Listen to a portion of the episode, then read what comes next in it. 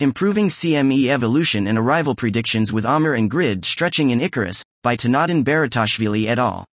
Coronal mass ejections, CMEs, are one of the main drivers of disturbances in the interplanetary space. Strong CMEs, when directed towards the Earth, cause geomagnetic storms upon interacting with the magnetic field of the Earth and can cause significant damage to our planet and affect everyday life. As such, efficient space weather prediction tools are necessary to forecast the arrival and impact of CME eruptions. Recently, a new heliospheric model Icarus was developed based on MPI-AMRVAC, which is a 3D ideal MHD model for the solar wind and CME propagation, and it introduces advanced numerical techniques to make the simulations more efficient. A cone model is used to study the evolution of the CME through the background solar wind and its arrival and impact at Earth. Grid stretching and AMR are combined in the simulations by using multiple refinement criteria. We compare simulation results to the EUHFORIA model.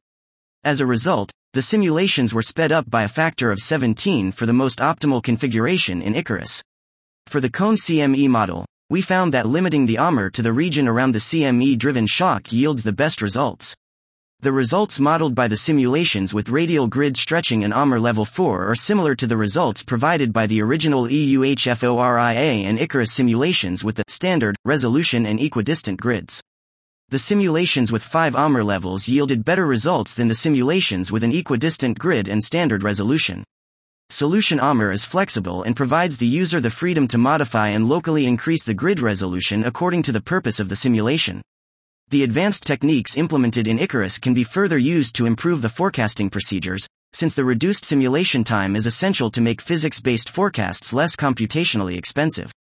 Dot. This was Improving CME Evolution and Arrival Predictions with AMR and Grid Stretching in Icarus by Tinatin Baratashvili et al.